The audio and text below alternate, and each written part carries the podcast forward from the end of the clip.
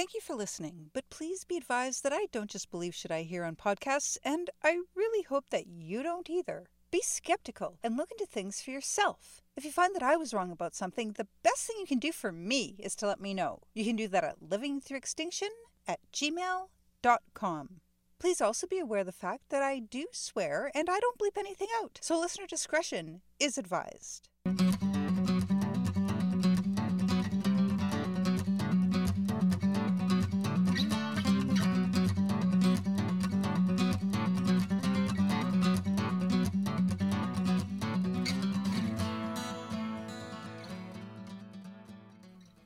Hi, I'm Ruby, and this is episode 101 of Living Through Extinction, a short to the point podcast with science and skepticism, environment and wildlife, and stuff I find interesting or important that I want to learn more about. Today I talk about how the hate group Moms for Liberty tried to get an innocent person doing their job arrested, why we should be putting crushed volcanic rock on croplands, some avian flu updates, rapture anxiety, and an intelligent knife that can sniff out cancer in tissue samples with a simple slice.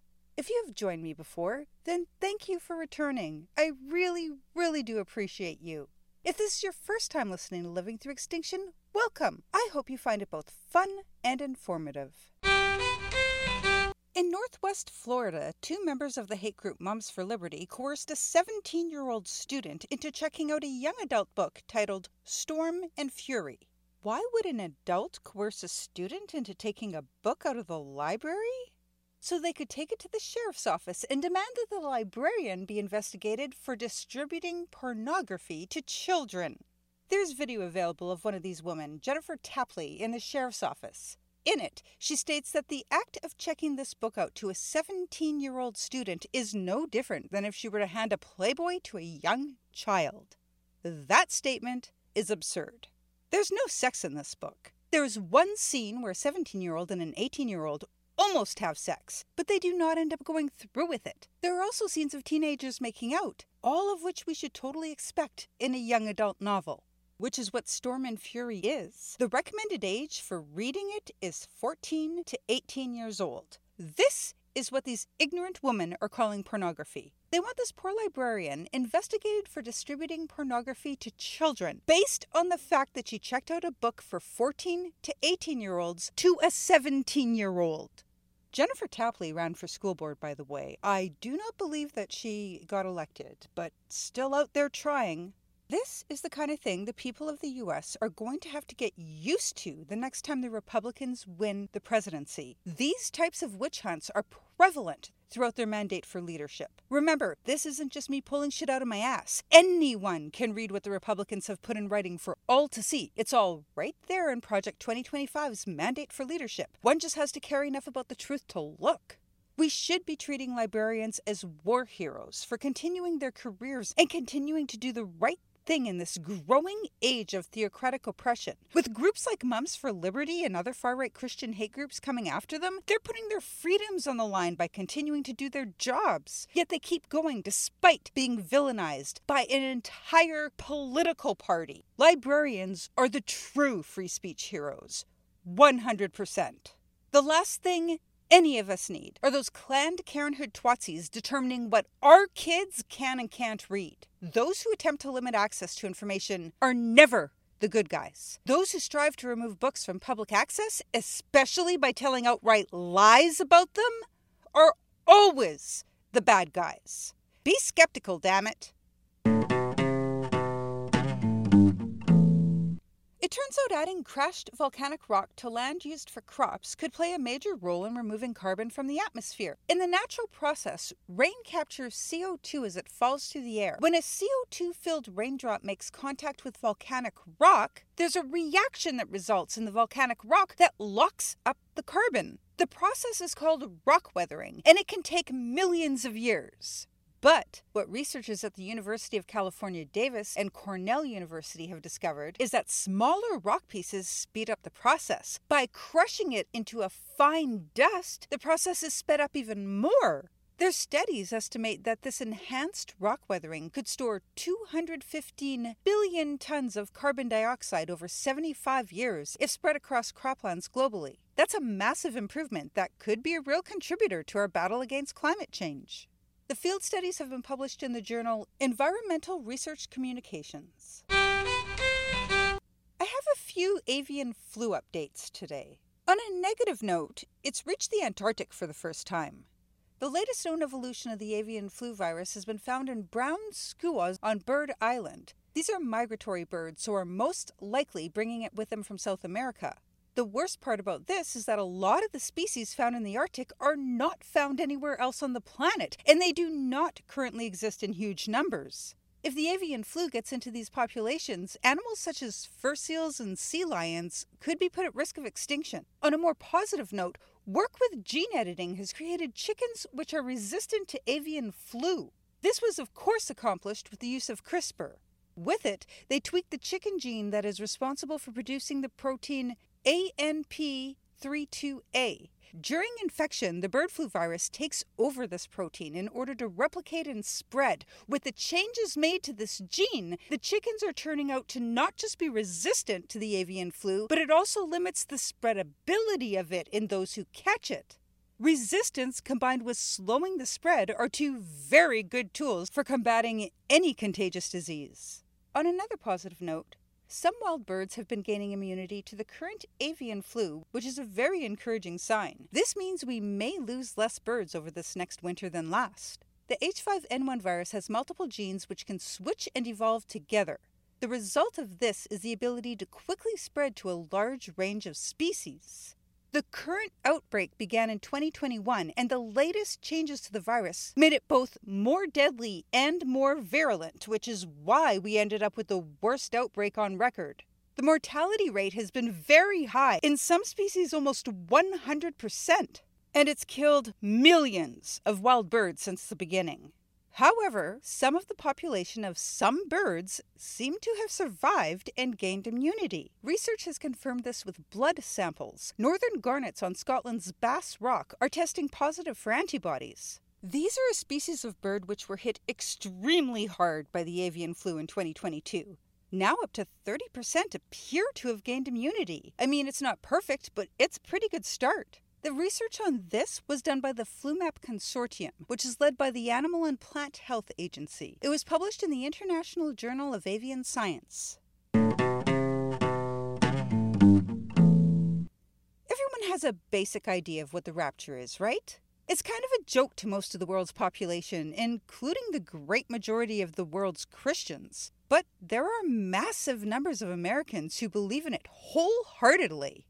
It's not a stance that existed in the church in any historical sense, and it is not in any way biblical except for the resurrection of Christ. An awful man who wanted to raise children in a cruel, senseless way that would instill fear of disobedience came up with it, and it grabbed hold of enough of a population to stick around. That's the Rapture origin story. While early Christianity did focus a bit on the study of when and how the world would end, the rapture concept as the average person thinks of it today didn't come along until the 18th century among the Puritan preachers of England.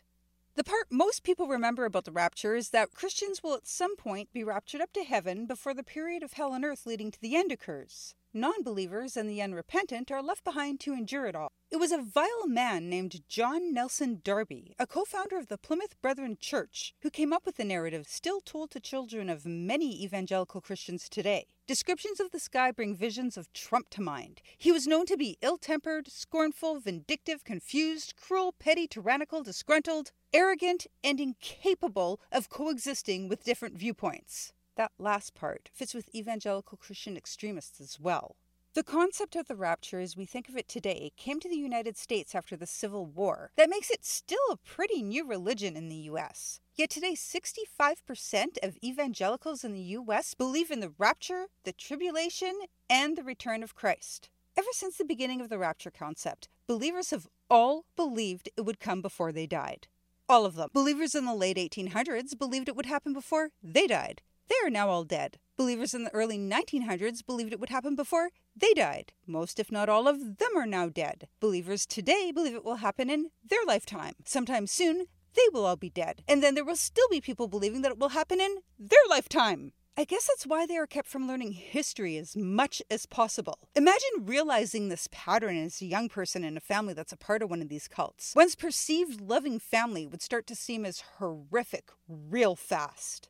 And then there's nothing a kid in a cult like that can do other than run away. They're forced to pretend until they're old enough to be able to go it on their own. And then they have the challenge of trying to go it on their own with a far right Christian education, which does not cut it outside of far right Christian workplaces. It's all so fucked up. Like, these kids are set up to fail. There are people in politics in the United States who would do anything to bring on the end times. People who can't wait for it to all burn. We should be terrified of those people gaining any power. Now, I can point out a lot of issues with different belief systems, but this belief in particular has been shown to cause harm in so many different areas the largest by far being the mental health of people who are forced to grow up with these beliefs, being taught and shown horrific things at incredibly young ages. There's an unbelievable number of religious trauma victims who come out of a hardcore rapture family. I've read and listened to a lot of their stories over the years, and it breaks one's heart to envision children in some of these circumstances. I saw it described in one place as harmful apocalyptic hysteria, and that is spot on. For one thing, it promotes the longing for the next life over any joy one might find in this life. That is so fucking sad. And now we have people living with rapture anxiety, some of them with severe PTSD. Rapture anxiety is acknowledged by faith experts and mental health professionals as a form of religious trauma, which can lead to an increase in anxiety, depression, paranoia, and even OCD like mannerisms. Children are taught from birth that the rapture is something to be prayed for and welcomed. They are taught that they need to be preparing for it during every moment of their lives. They are taught that if they have questions or fears, then that means they must have sinned. So everyone is terrified to speak up. Every child who doubts pretends. Every child who expresses fear about the rapture is told that they must have done something to make them fear it. Guilt is thrust upon them. They grow up being regularly reminded that the rapture will happen in their lifetime and that it could happen at any time. One must remember to repent even the smallest of sins so that they are pure when it does happen. If one were to forget or to put it off, the rapture could happen and they would be left behind without their friends or family. They are raised with the belief that the world we are in is something awful which they should be excited to get out of. It takes away any reason to want to do anything to make the world better for future generations. Why would you when you wholeheartedly believe the world as we know it will not exist for future generations? Many who have come out of this type of family talk about being forced to watch violent, rapture themed films as young, terrified children. Those who had a natural compassion with them had it really hard. They tell stories of crying themselves to sleep, thinking about all the people and pets that were going to be left behind to suffer. Speaking of pets, here's something that really happened. I don't think it was all that long ago either. During one of the recent end of the world date predictions, where some leader of a bunch of rapture Christians declared the date of the event was coming, here it was, this is when it's going to occur. Pause. Before I continue, I would like to preface this with the fact that I do not condone scamming people. Continue. Okay, so this did happen. People who did not believe in the rapture, which is most of us, put out ads for people who did believe that they were going to be raptured and be leaving their precious pets behind. For upfront payments of sometimes thousands of dollars, they agreed to take in people's pets and take care of them after the owners ascended. It actually makes me sad for humanity that this worked on anyone, but of course it did. During the same period, believers were draining their bank accounts, taking out all the loans, and doing all the things with the belief that they would never have to pay any of it back. Anyway, back to the kids. They're the ones who really get the shit deal in these cults. Rapture believers create a fear in their children that few outsiders could understand. As adults, some kids talk about being taught all the signs and how they would watch for them and feel terror every time something seemed to fit. It's like the religion of constantly looking over one's shoulder. As young children, they believed that they would never grow up. They mourned their futures. They cried secretly over the belief that they would never be adults, see the world, have families of their own. They would think about how unfair it is, then become terrified of their own thoughts because they were also taught to see anything other than complete joy about the rapture as a signal of sin. They would then instantly repent because what if it were to happen right now? These kids suffered hours and hours of anxiety throughout their childhoods and never felt safe telling anyone about it. That is extremely harmful. As human beings, we need to be able to talk about our fears. If we are raised to be fearful of doing so, we are not going to come out okay. And then there's the fear of having been left. Those get me every time. Those poor fucking kids. And it's so common that every time I've heard three or more have a discussion about their backgrounds, someone at some point always seems to ask, So, what was your first experience with thinking you'd been left behind? because they all have one. Oh my God, it's so sad to think about the terror that they must be put through in these circumstances. And it's all so fucking unnecessary. It's cruel. Inevitably, one day, a child comes home on a quiet day and nobody is there, and they step outside and there's no cars going by and nobody is around, and their little child brain goes straight to, It happened! I must have forgot to repent for something. Now they're all gone and I'm here all alone. Can you imagine these poor kids. Indoctrination of some beliefs should be labeled the child abuse that it is. As a result of the trauma, people are being diagnosed with complex PTSD. Even once someone has come out of one of these cults, their bodies remember and they can be triggered into fight or flight mode when things remind them of their upbringing. I saw it described as comparable to phantom limb. The idea has been mentally overcome, but there is a phantom of that idea somewhere deep in your brain that still reacts as though you believe. Being raised with belief in the rapture really messes with a person's mental and emotional well being. Victims are suffering flashbacks, insomnia, and when they can sleep, nightmares for decades after leaving it all behind. There are people who were raised to believe that the rapture was coming very soon, so soon that there was no point in making any college plans or any plans for the future. So the belief is messing with people's futures in a pretty big way. And for some of them, if they were to go ahead and make future plans, their families would accuse them of being a person without faith. That could have someone ostracized from their family just for planning for the future.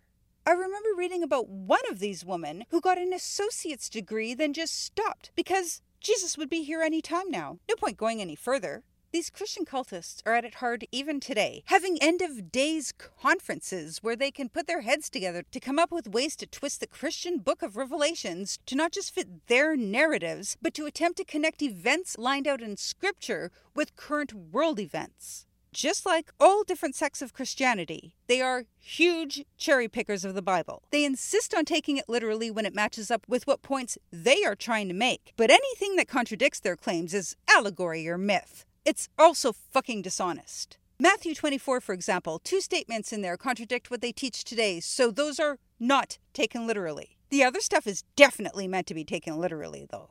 One of those examples from Matthew 24, when speaking of the signs which will predate the rapture, the quote is, This generation will not pass away before these things happen. Unquote. It's been 2,000 years. That is all. Another quote that would be a contradiction is, These things will take place regionally, not globally. Unquote. So none of this was meant for the entire planet. Never mind a mostly white country to the west who would sooner shoot someone who looked like the actual Jesus Christ than invite them in. But those other parts, the parts they like, those are for sure meant to be taken literally. What they are is a group of manipulative liars. This may not be as exciting as making kids here, which I talked about in December, but the iKnife is still pretty fucking awesome. The intelligent knife is the result of researchers led by the Department of Surgery and Cancer's Professor Sadaf Ghaem-Maghami, and their work has been published in Cancer. The testing so far has been done on womb cancer, the fourth most common cancer in women. In the UK, it affects 9,300 people with gynecological organs every year. The knife is equipped with what I saw described as a library of smoke signatures. These signatures are of both cancerous and non cancerous tissues. For testing, biopsies were taken from the wombs of 150 women. The iKnife was then used to cut through each sample. As it cuts, it also emits an electrical current, heating the tissue so that a small amount of smoke is released. This is what is captured and analyzed by the iKnife with the use of mass spectrometry. It will alert to any flags in the vapor that indicate cancer. If a woman presents with abnormal vaginal bleeding, instead of waiting in fear for the biopsy to be sent away and for the results to come back, the use of this intelligent knife on the tissue sample could diagnose or rule out womb cancer within minutes. So far, testing has shown it to provide fast, accurate results. For women who are negative, this is going to relieve them of a lot of stress that comes with waiting for results. For women who are positive, this is going to speed up treatment, increasing their chances of full recovery. I hope this one doesn't take super long to reach the point of common use. I'm done for today. Please consider subscribing to the YouTube for short, weekly skeptical videos. Thank you for joining me. May your health and sanity continue to be replenished daily. My eternal gratitude goes out to the following people Jason Martin for helping me get started on this project four years ago. I wouldn't be doing this right now if not for him. Kathy Rayner for her musical contribution on the violin. Paul Palmer for his musical contribution on the guitar. He can be found at WPG Suitcase Drummer on Instagram. Dustin Harder for composing and recording the intro and outro for the show. You can find him on Instagram at Prairie Soul Music. And finally, thank you to the hubby and kids. Love you all lots.